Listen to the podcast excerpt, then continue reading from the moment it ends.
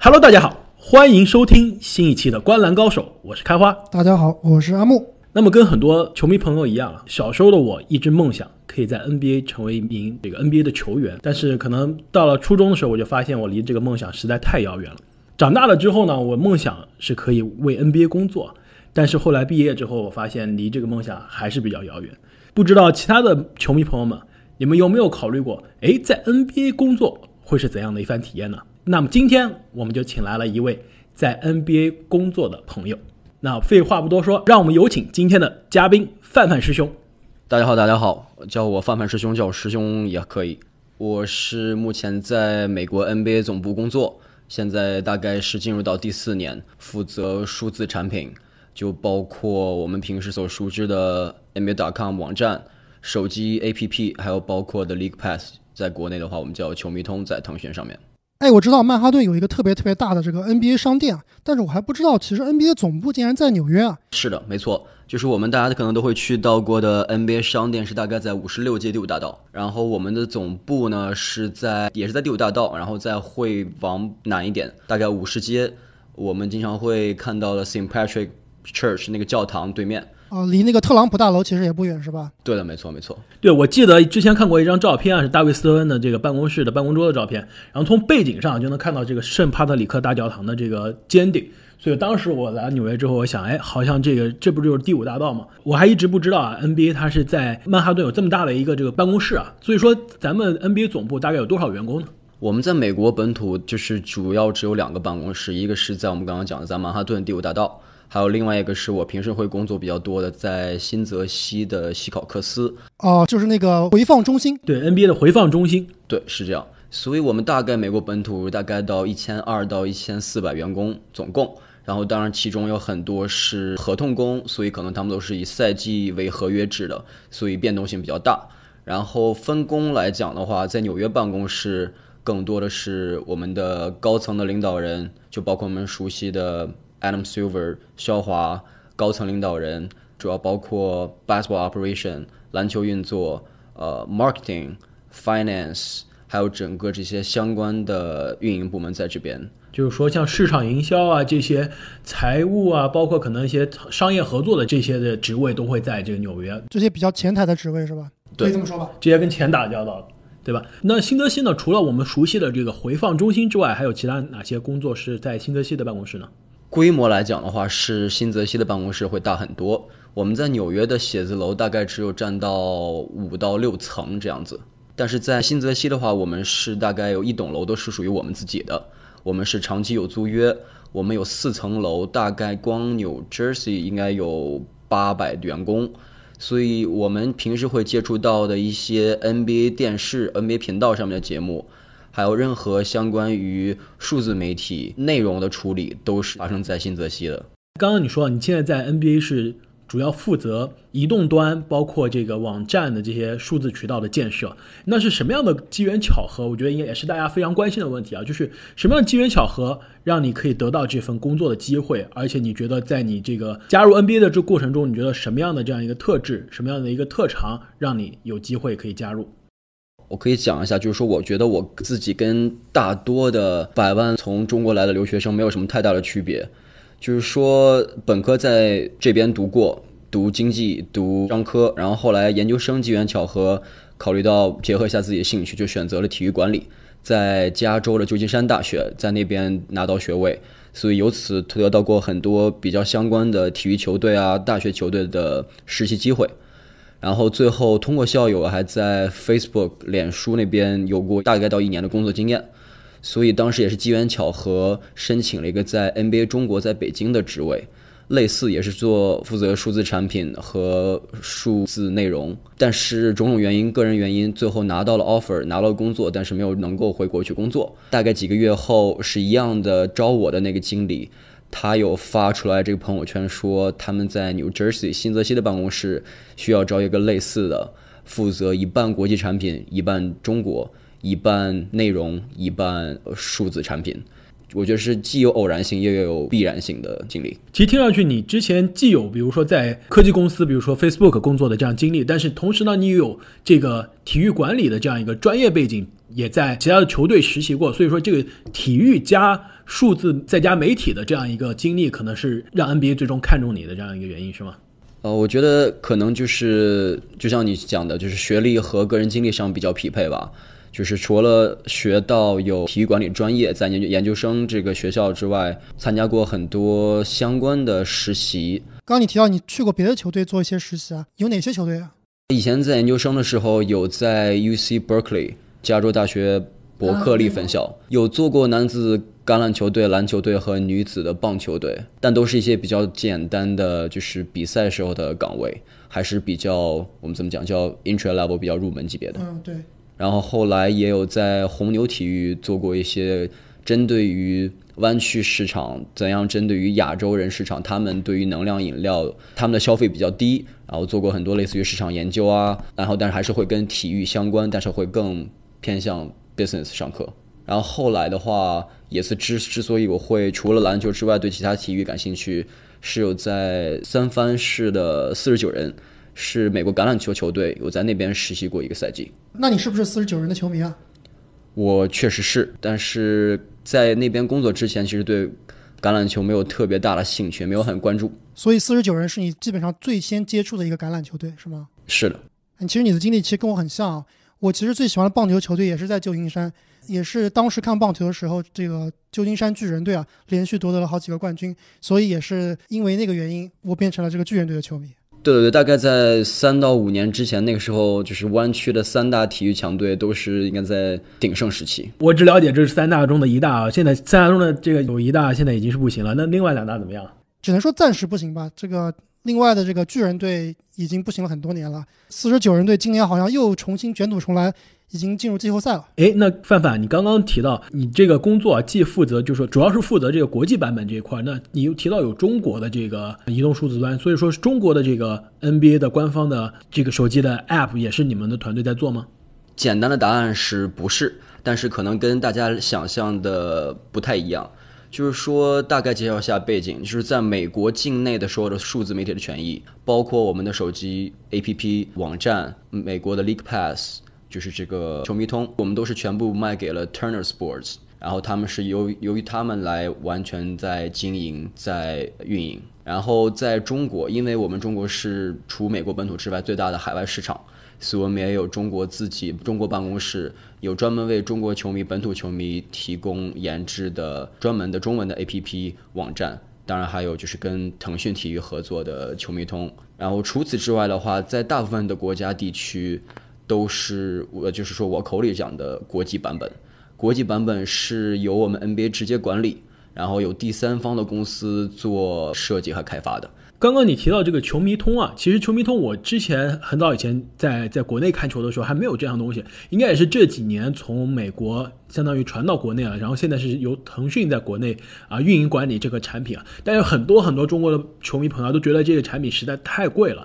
你对此你是怎么看的？我觉得现在价格大概应该是一千人民币左右一年吧。你可以看全部比赛，其中包括了部分季前赛、全部常规赛、全明星、圣诞大战、季后赛，还甚至还有就是我们的 NBA 总决赛 Final 这样。大家可能会觉得可能刚开始难以接受，我觉得这个还是市场在成长，在逐渐变成熟的发展的过程。对，我觉得这个直接其实把这人民币换成美元的话来说，比美国我们直接买是便宜太多了。现在美国差不多一个赛季，而且你只能看常规赛啊，而且也要差不多两百多美元。之前这个刚刚毕业的时候，我还只能跟这个阿木两个人分享一个账号才能看得起。我觉得我们俩这分账号用还不算这个最夸张的。我之前有同事啊，他们发现印度版本的这个球迷通是全世界最便宜的，所以他们就各种翻墙啊，搞印度的这样一个地址，然后然后注册了印度的。NBA 球迷通，然后用用这样来看球。不知道印度版本是用印度语解说还是用英语解说？好像还真的有有些比赛啊是印度语版本的。他们说啊，只能把声音关掉看，要不然根本看不懂了。好，这个问题我可以回答，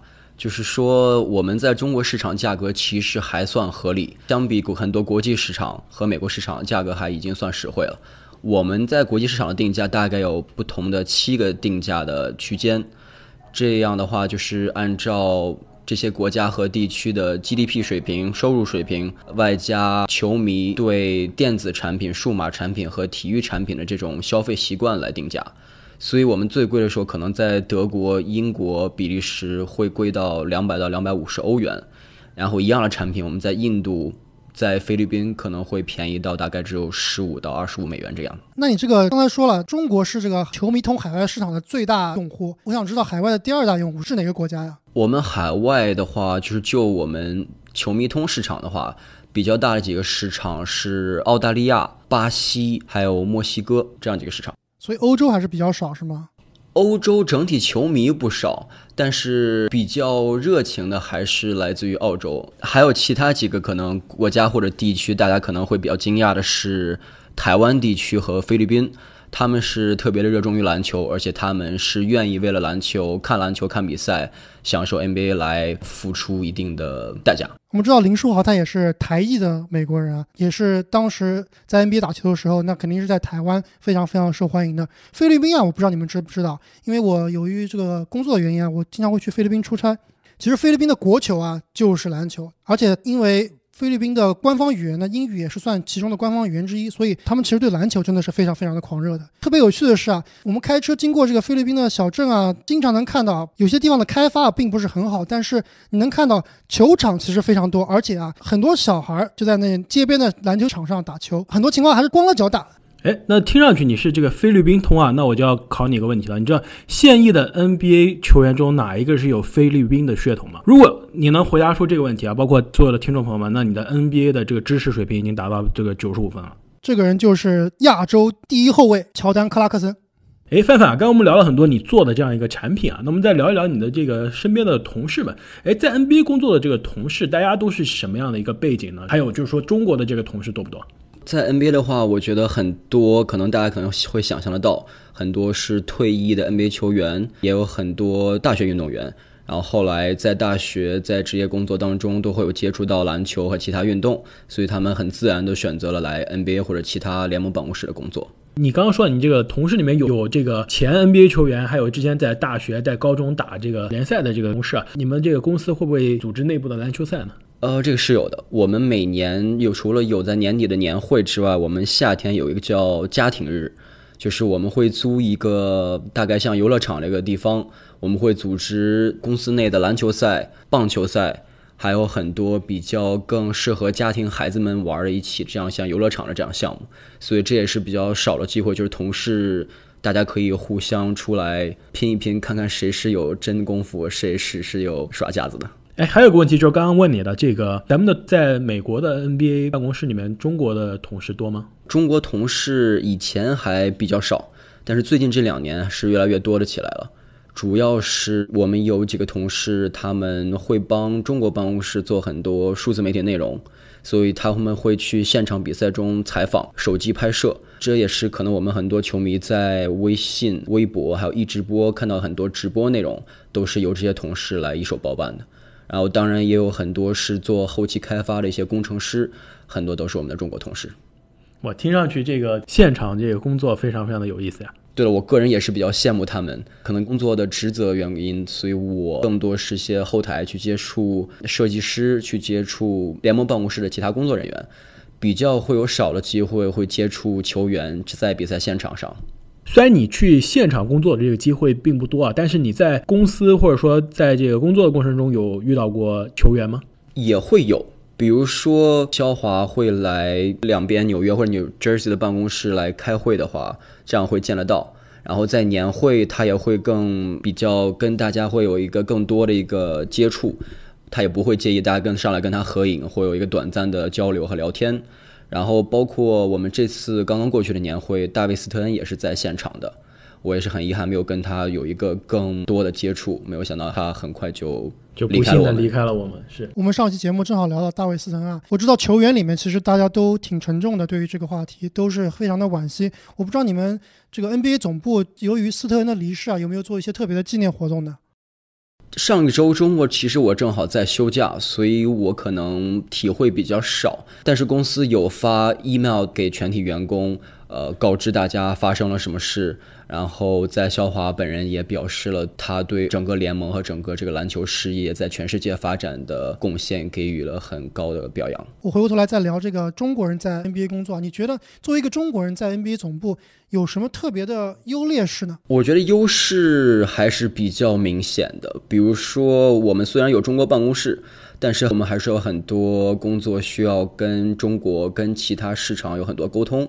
所以在这个时候，我们的语言和更加懂得亚洲市场、懂得中国市场、中国文化这一点，是很多美国同事他们即使他们经常会去出差，他们经常会去上海和深圳中国赛，但是这个的话是他们很难去代替。对，特别是文化上，不是说去过几次中国就能完全理解的，是吧？对对对，这个是还是蛮明显的。那么范范，你觉得这个 NBA 的企业文化跟美国的普通的别的公司有些什么不同啊？我觉得我们公司的文化会比较特殊。我们是一个很大的国际品牌，大家会觉得 NBA 可能有很多员工在全世界。实际上，我们的整体员工并没有那么多，和其他任何一个世界五百强公司的比起来。但是呢，我们的真正在这里工作的体验就会更像一个互联网的初创公司，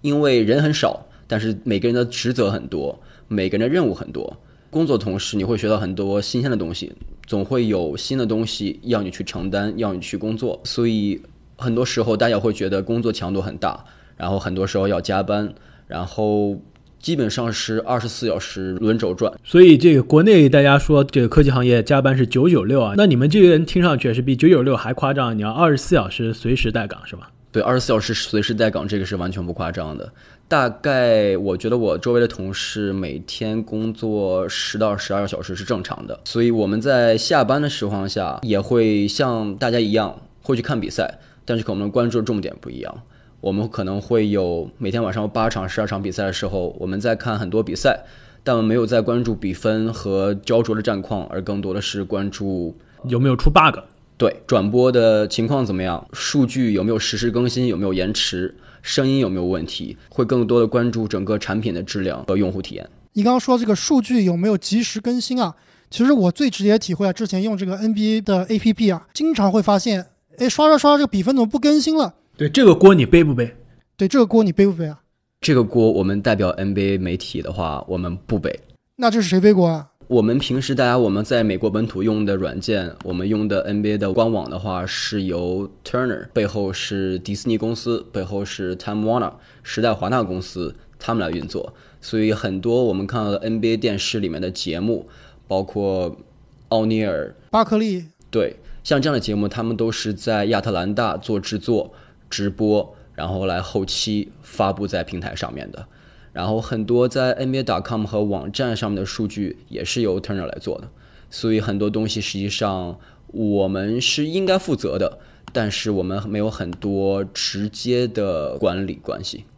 哎，我觉得另外还有一个大家会很关心的问题，就是我们啊。这些普通球迷来说，对于 NBA 的这样一个联盟的运作的方式啊，包括它球队和联盟之间的机制，会有什么样的误解？就比如说啊，我这个去年才知道，咱们这个 NBA 它其实各个球队之间的这个盈利是最后会拿出很大一部分放到一起，然后最后大家去去去平分的平平分的。就这样一个机制，其实我是之前不知道的，我觉得非常有意思。那你就作为一个内部的人士啊，有什么可以跟大家分享的呢？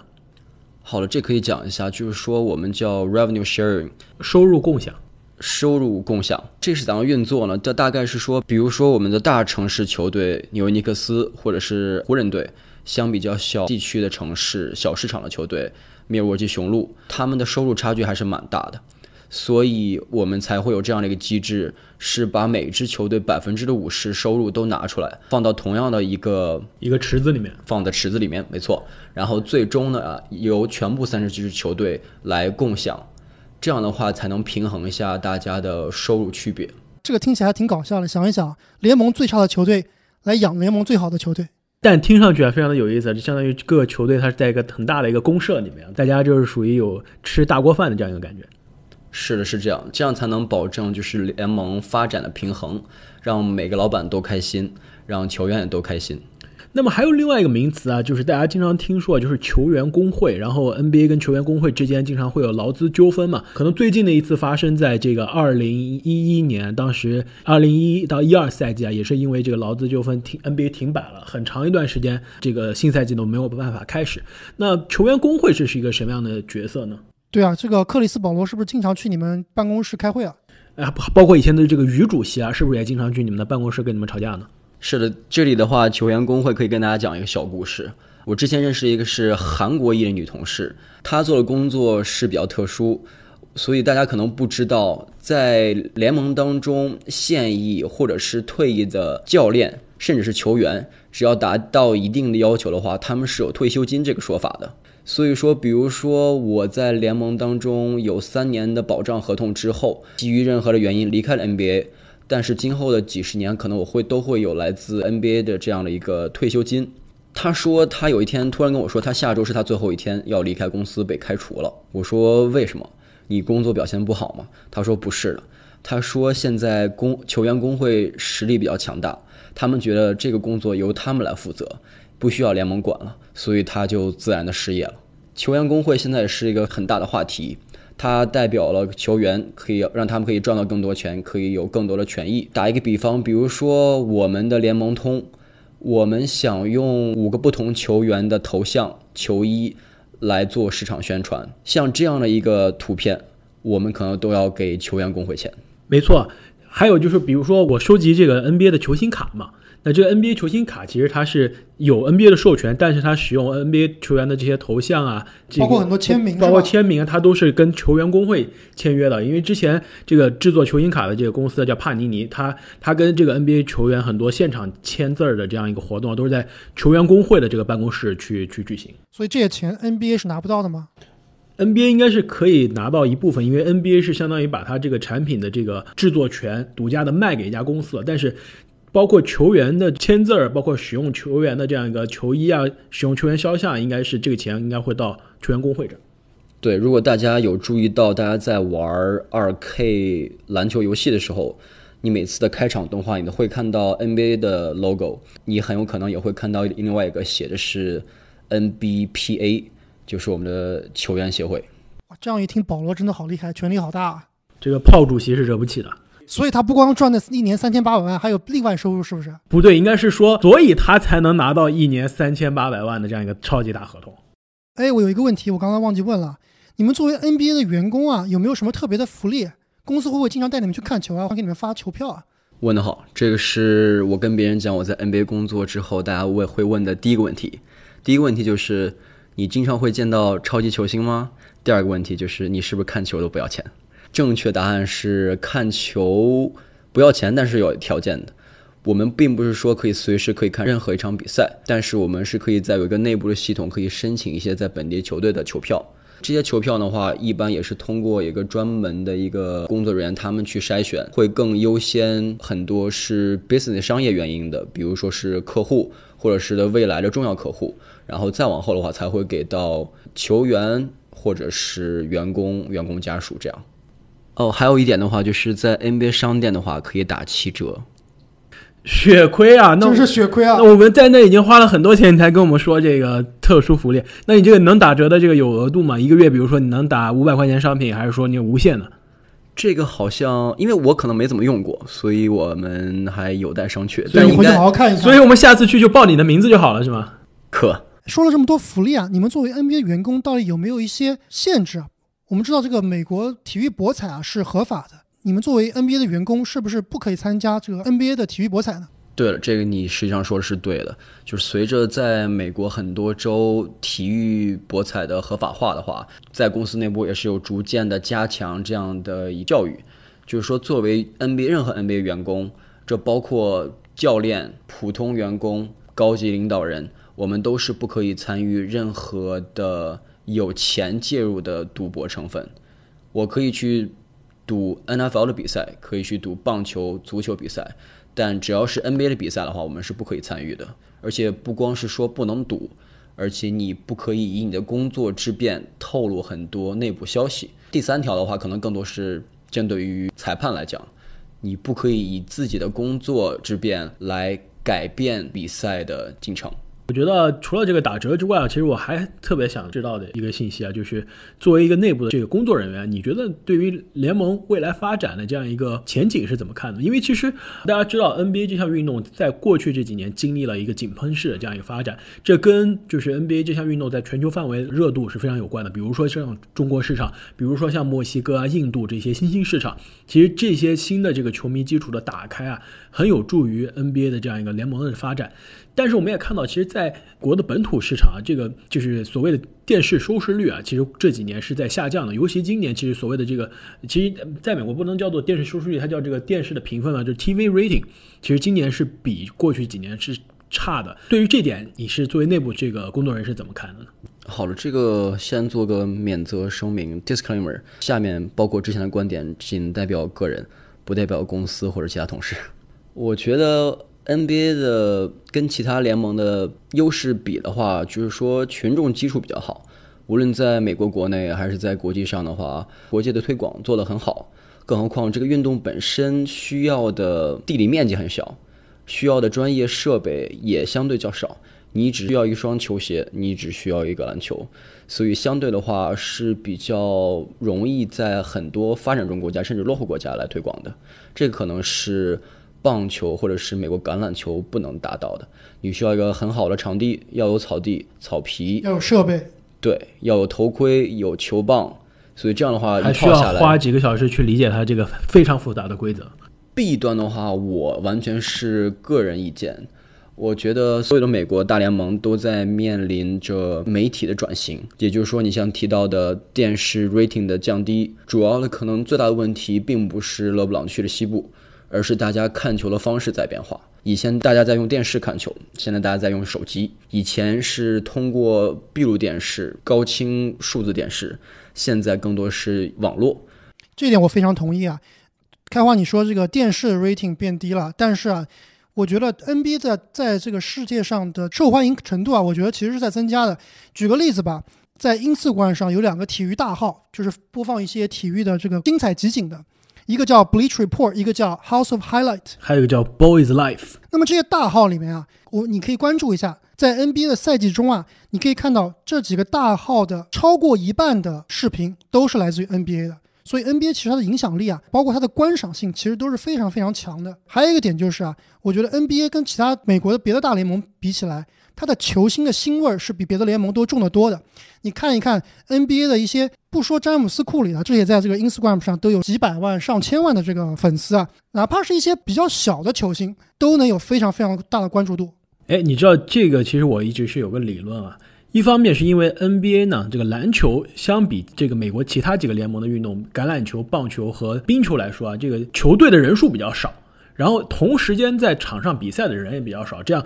很容易大家把注意力放在一个两个这样一个球星当中。另外一点呢，其实大家很多人忽视一点，就是美国的这四大体育运动啊，另外三大每一个球员啊，他都在比赛过程中可能会戴帽子或者戴头盔这样的护具，就是说其实让很多人他在场上根本分辨不出来这是谁，这个是汤姆布雷迪还是说那是。另外哪一个橄榄球的球员，就是说很不有利于对于球员形象的这样一个包装和营销。但 NBA 的球员不是的，NBA 其实也是啊，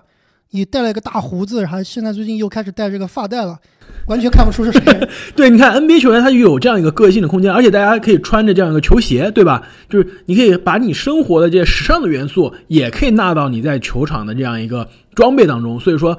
现在很多啊，就像你刚刚说的，这些新的媒体上、数字媒体上，像 Instagram 是这些。公众号上，他的这些粉丝啊，大多数是美国这边说的这个千禧一代，就是青少年到这个年轻人的这样一个这一代。其实，在这一群体中的美国青少年和年轻人的群体中，篮球是更受欢迎的一个运动。很有可能就是为什么我想问这个范范师兄今天这个问题啊？我觉得就是 NBA 啊这个联盟啊，很有可能啊在商业上接近橄榄球联盟，也就是 NFL 的这样一个地位。呃，我觉得是有这个希望的。但是短期之内，我还是觉得 NFL 在橄榄球在美国市场的话，还是有这个统治级的地位，除非是他们自己砸锅。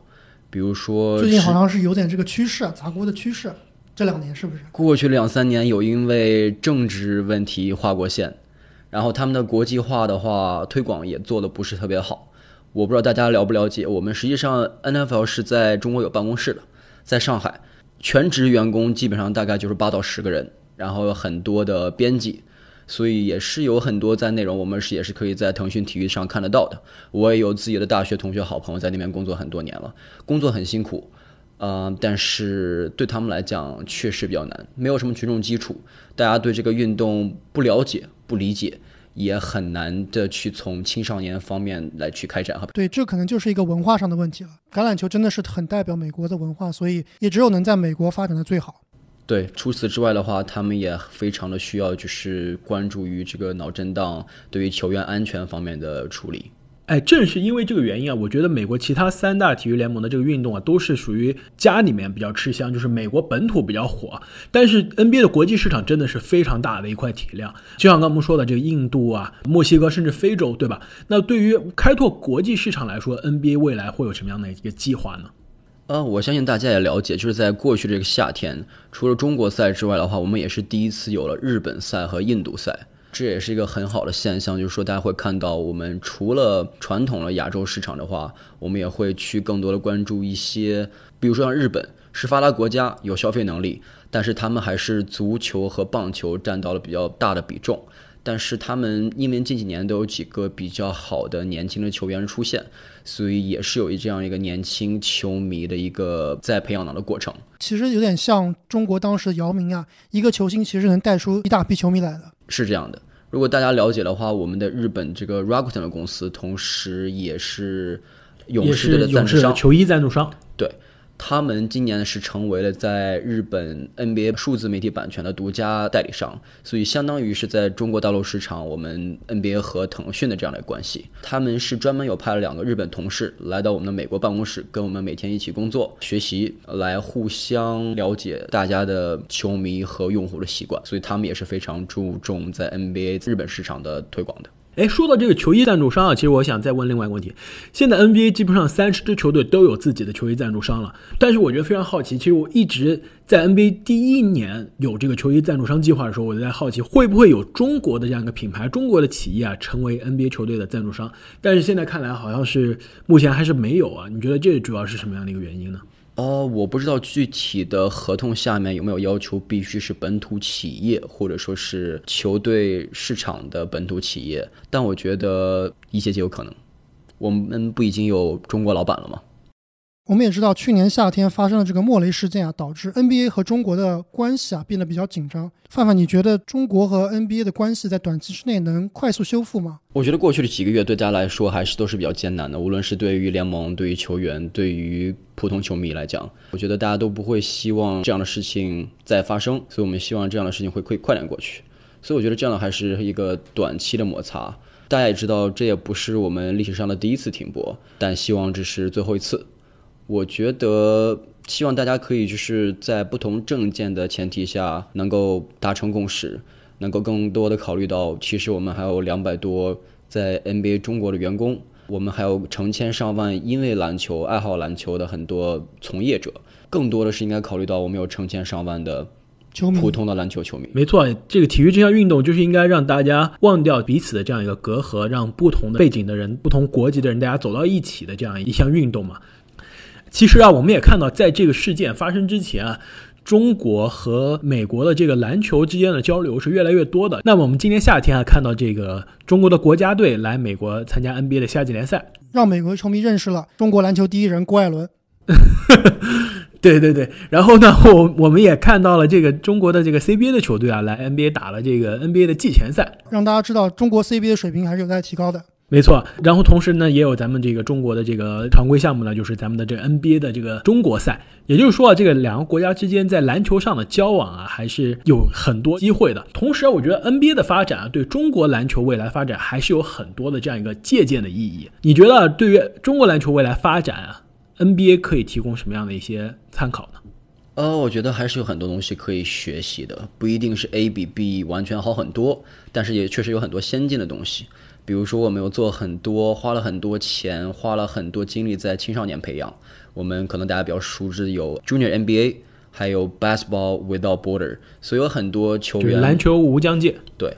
包括大帝 MB 甚至猛龙队的西亚卡姆，对，这他们都是从这个篮球无疆界的活动当中脱颖而出的。在那之前，可能他们都是很好的 athletes，他们是很好的运动员，有很好的身体条件，但是并没有被很多球探或者专业教练发现他们在某个运动项目，比如说篮球，有这么好的潜质，能够打造成国际巨星。另外，我觉得球员的发展是培养是一方面，另外一方面，我觉得是这个对于篮球这项运动，对于联盟这项作为一个产品的这个包装和运营，我觉得 NBA 其实这一点其实非常像美国的这样一个文化，就是快餐式的这样一个文化，非常商业化的这样的包装啊。那你觉得对于篮球这个产品，比如说对于咱们中国的这个联赛 CBA 来说，在这方面来说有什么样可以借鉴的呢？对，我觉得 CBA 严格意义上来讲，我们的篮球水平没有达到一个世界上最顶尖的水平。除此之外，我们也可以更多的关注在整个比赛和球员的娱乐化的培养。我也知道他们之前有做一个海选，有很多以前退役的职业球员，甚至有一些国内艺人有参加。我觉得这是一个很好的尝试。对中国经常打这种明星赛，其实也是推广篮球一个非常好的方法。另外，我觉得还是一点，就是美国这边他把篮球这个商品啊商业化做得非常好，因为很多人啊，他其实没有时间或者没有精力去消费一整场比赛的，就别说是坐在球场里面看球了，就是说哪怕是坐在电视机前。花两个小时、三个小时去看一整场比赛都是没有这个时间的。大家现在时间和注意力非常的碎片化，所以说 NBA 呢，其实大家在消费这个比赛之外，大家很多像你说的，就消费很多这个电子渠道上的这些集锦，包括购买这个球队球迷的周边产品。包括比如说像我收集的这样的球星卡，其实在美国已经有几十年的这样一个历史了。就是把这个相当于是一个 IP 嘛，把这个 IP 把这个品牌，把它衍生的产品做得更多，让球迷有更多的机会去接触他喜欢的球队，去对于他喜欢的这个球员表达他的这样一个支持。对，另外我想强调的一点的话，就是说很多我们球迷不会看得到的东西，比如说在 NBA，他们有花了很多钱在科技上面。怎样帮助球员更科学有效的训练，提高竞技水平？对，营养、饮食和伤后、病后的康复。对，现在好像心理健康啊，就是说，包括这个工作、这个打球的这个压力，球队也在这个监控。对，我觉得这方面中国和美国差距还真的是非常非常的大。拿饮食来说吧，在我以前看 CBA 那会儿啊，我记得那个江苏队的伊利啊，他最爱吃的是泡面，这种东西。在美国是完全不可能存在的。如果你一个职业球员会吃泡面或者吃夜宵，你不是身材走样，就是肌肉强度不够，你是会被教练和球队骂的。那这个恩比德可能就要被教练骂了。他不光被教练骂，也被球迷骂，太胖确实是不行。那我也知道为什么约老师在中国打完一个世界杯之后啊，回到 NBA 这个身材立刻就已经走样了，像变了一个人，像吃了一个约老师一样，天天吃外卖，天天吃夜宵。对，我觉得说了这么多的话，我们还有另外非常重要的一点，我们可能忘记了，就是我们经常会提到嘴边的，就是青少年的培养。我们在国内的话，还是比较缺少，或者是相对来讲，比有比较少的系统的联盟，从小对他们有这样的一个实战性的锻炼。其实国内打篮球的人不少，但是真正去系统化去学习打篮球的人，其实真的是凤毛麟角。我觉得其实是，其实我觉得是中美可以说是这个体系的这样一个差异吧。其实，在美国，你从青少年开始，包括大学，其实体育一直是与与你这个正常的这个学习生活是相平行的。不是说你必须选择体育就要放弃学习，这个选择可能是在你。毕业之后，或者你放弃你大学学位之后，成为一个职业运动员，那你选择成为一个职业。但在那之前，这是你是都是可以，你既上学，同时体育是你生活或者教育中的一部分。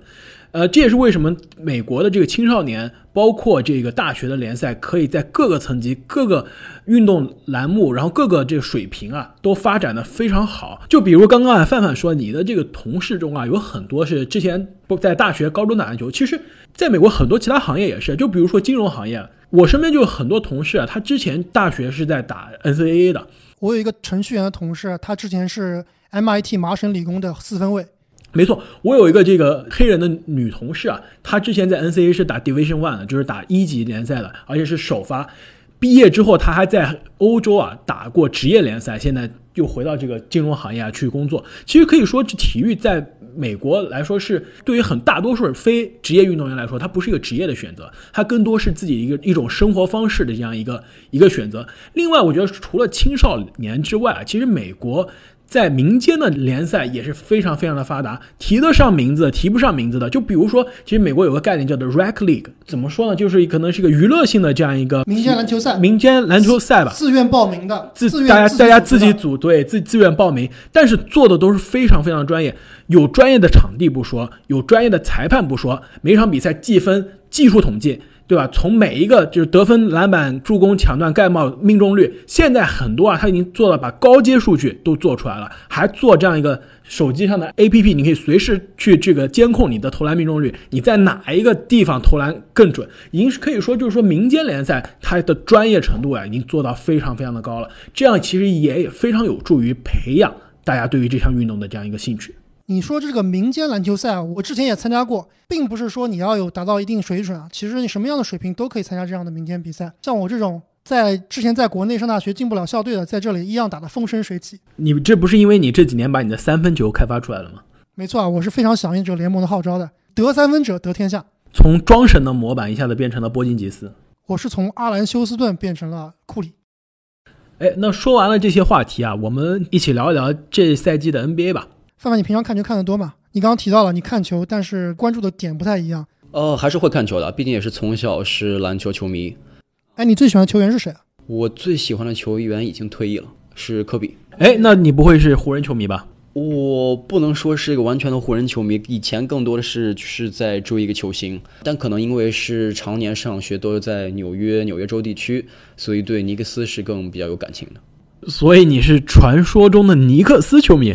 对的，世界上还有我们这样一群人存在。所以，那你对我们之前这一期对阵下药尼克斯，对这期节目你有什么样的一个感想呢？我觉得现在的情况不是特别理想。从球队的老板来讲，从管理层来讲的话，还是有很多问题的。这大家都知道，大家也说了很多了。所以我觉得需要一定的改变，我们需要一个新的领导团队来更多的注重培养年轻球员，不要急于求成，不要总觉得一个两个大的交易就可以改变整个球队的走势，也要更加放下偶像包袱，不要觉得自己在麦迪逊广场花园，不要觉得自己是在纽约就觉得谁都愿意来，谁都想来。其实现在已经不一定是这样了。那本赛季已经进行过半，你觉得这个赛季你最大的惊喜是什么？最大的失望又是什么呢？我觉得对我来说，本赛季这两个点都来自同一个球队，就是我们的达拉斯独行侠。对我很喜欢卢卡，我觉得他作为一个十八九岁的年轻人来讲的话，他的打球特别成熟，知道场上自己在什么时候该做什么样的选择，有很好的视野，也有很好的篮球智商。然后他的打球风格的话，决定了他会有比较长的职业生涯。他不会去追求每个球都要去暴扣，都会比较聪明的决定什么的球该传，什么的时候该去冲，什么时候说该去选择一个更安全的得分方式。而失望呢，就是来自我们的 KP 独角兽。你这个肯定是有感情色彩的，因为你是尼克斯球迷，所以你会不喜欢波金吉斯。呃，我是对他来说，我是个人特别欣赏的，我觉得他是有很好的潜力。然后我也曾经有过一段帮助同事对他做专访，我觉得他本人还是很有潜力的。但是我在他休息了两个赛季之后，我没有看到他很多的进步，看到很多还是以前很笨拙的脚步，然后对篮板的保护还是很差，而且整个对防守的态度还是比较消极，并不是一个让我会在场上会觉得会热血沸腾的球员。哎，那现在达拉斯啊是在西部差不多排名第五、第六的这样一个状态啊。你觉得今年可能是进入季后赛是没有任何问题了？你觉得他在这个季后赛里面啊可以走得多远呢？我觉得这可能更加取决于第一轮的对阵对上哪一个球队。以现在排名啊，这个小牛队第一轮对阵是火箭队，你觉得小牛队火箭有没有胜算？我觉得是有胜算的。我觉得是有的。我觉得火箭的两大巨星赛季后半段可能要分手。哇，那这跟这个阿木在我们赛季开始之前的疯狂猜想啊有点接近啊。当时阿木你是怎么说的？我说威少会赛季半途无球可打，但是我觉得没那么夸张，也不会分手。但是半个赛季下来啊，哈登和威少确实并不是很兼容。如果把威少再换回保罗，特别是我们俩最近刚去现场看了布鲁克林篮网队这个雷霆的比赛，保罗真的是把我们吓了，没错实在是，第。四节和这个加时赛一下子整个人就复苏了，然后各种接管比赛，他交叉步之后的中距离的这样一个后撤步跳投真的是太无解了。包括这个运球到前场的直接三分啊，确实也是非常非常的靠谱。没错，我觉得上赛季大家对保罗比较失望，是因为他上赛季的这个受伤，对吧？让他的状态影响比较大。那这赛季的其实保罗发现他健康了之后啊，其实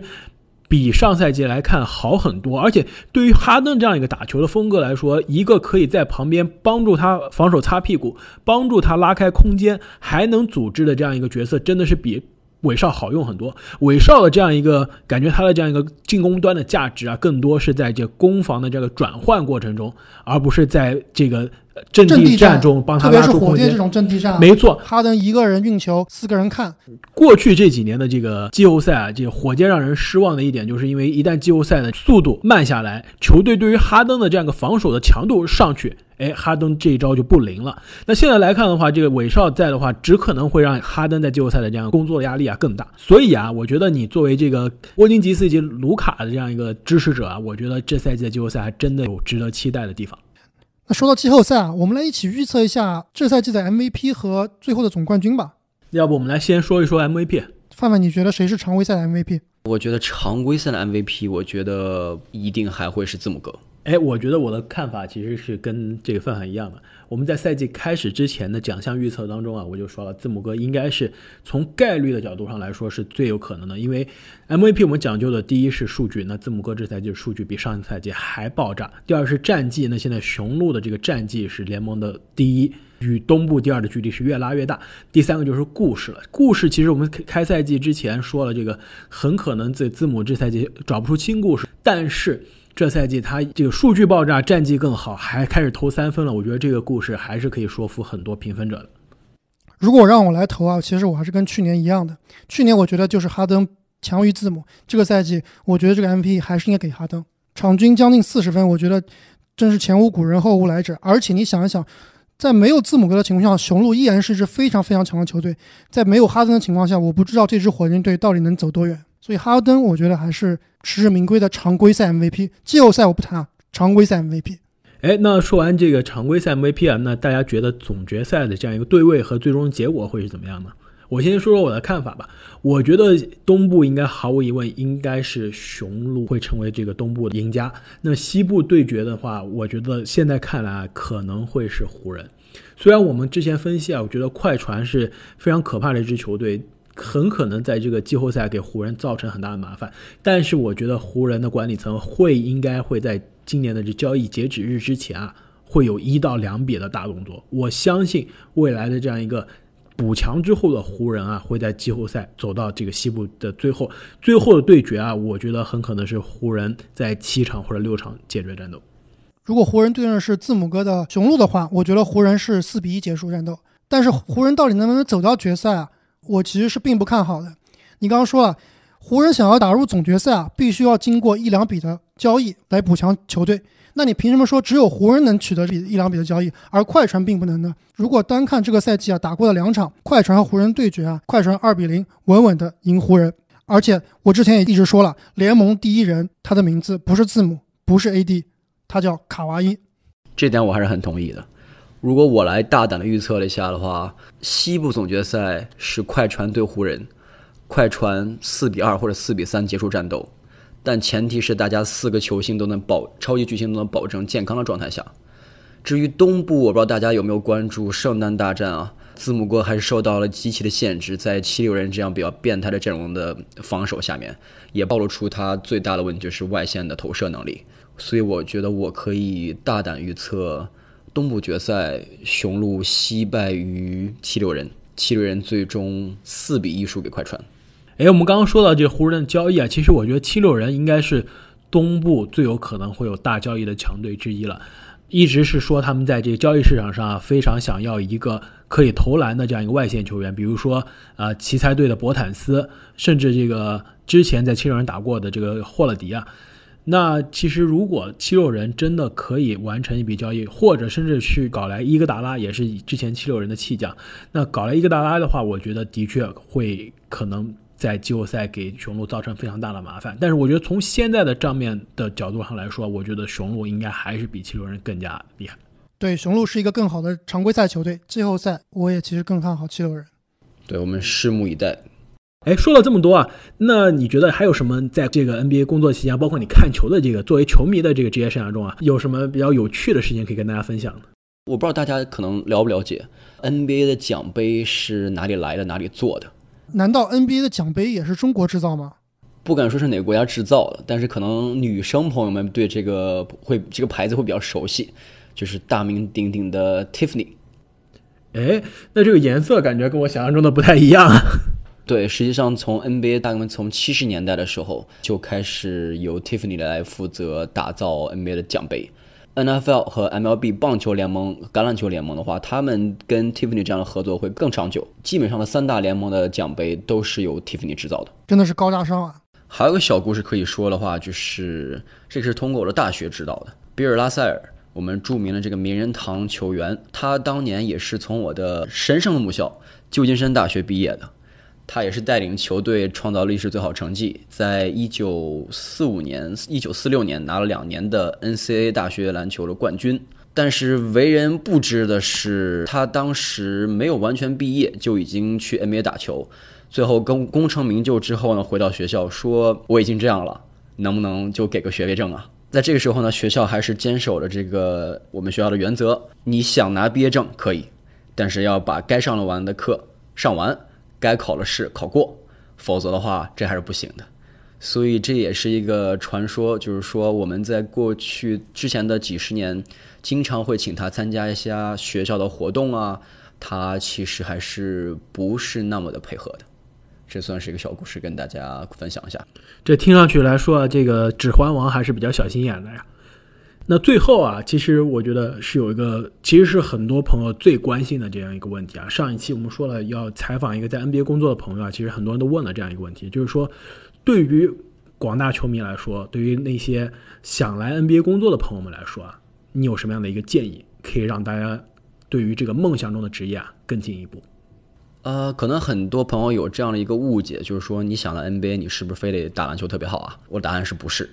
就是公司很大，所以你要求你的背景、要求你的专业还是蛮强的。我们有做财务的同事，当然也有做 IT 后勤的。啊，我们有编程的程序员，我们自然也有负责前方采访、有负责市场营销的同事。所以说，你的个人背景、学术背景和工作经历还是要有一定的优势，就是专业性还是要比较强。没错，没错。而且我们可能要求的标准还是相对比较严格，所以你一定要有一个比较好的相关的工作经验，不一定一定要是职业体育，但可以是其他的行业、其他顶尖的企业，或者说是大学球队相关的职业经历。还有呢，我们也是一个美国文化里面，我们也是很注重人脉的，就是说你在这个行业当中，你是需要认识一些人才能够。接触到不同的行业，接触到不同的人，接触到不同的职业背景，这样才能打开你更大的圈子，能让你有更好的一个见闻。没错，说到人脉，其实人脉在美国也是相当重要的。我记得我们那个时候刚在大学毕业出来找工作的时候啊，光靠投简历啊是很难获得面试机会的。我记得我们毕业那会儿，是毕业甚至毕业之前啊，会在这个美国的网站领英上面啊，去找我们心仪的公司或者相关的专业啊，找上面的一些职业人来喝咖啡、来聊天，创造一些建立人脉的机会。我不知道开花你有没有这样的经历啊？其实我觉得大家都说，就是中国是一个讲究人际关系的这样一个社会嘛。其实我来美国之后，我发现美国更讲人际关系，很可能就是说，因为美国这个人口没有中国那么多嘛。所以说，我觉得这是美国，它人际关系啊就更值钱了。不仅是就是找工作的时候，我觉得现在就比如说啊，在金融行业啊，比如说甚至是做咨询的、做律师这些专业服务的，包括做程序员啊。哦，你现在连程序员都这样，就是你要你要赢得业务，你要获得商业伙伴的这样一个关系啊，靠的其实很多时候都是人脉。所以啊，这也是为什么这个勇士队啊最近签了这个达米安里，就是因为啊他是库里的妹夫。我觉得今天我们这个访谈真的是聊了非常多的内容啊，也帮助我们作为一个门外人啊，了解了很多 NBA 这样一个内部的这样一个有趣的事情啊。那再次非常感谢范范师兄有机会啊来我们的节目做客。也是给我们这些啊想要去 NBA 工作的普通球迷啊指点迷津。没错啊，也欢迎这个老司机啊以后多来带带我们。我觉得指点迷津谈不上，就是也很高兴跟大家分享。哦，最后可以再为中国同事和美国同事插播一个广告。我们现在有招一个职位的话，是为了 NBA 中国的很多社交媒体的内容服务。你可以有机会去到很多 NBA 主场采访球星，用手机拍场内外的花絮视频，然后还会负责发布到很多国内的社交媒体当中。所以也希望有相关工作经验、热爱篮球、热爱体育的同志们给我们私信。没错。好，那我们的今天节目呢就聊到这里。那么大家对于 NBA 有还有什么样的问题呢？对于在 NBA 工作还有什么样的问题呢？欢迎在留言中告诉我们。那我们下期再见，再见，再见。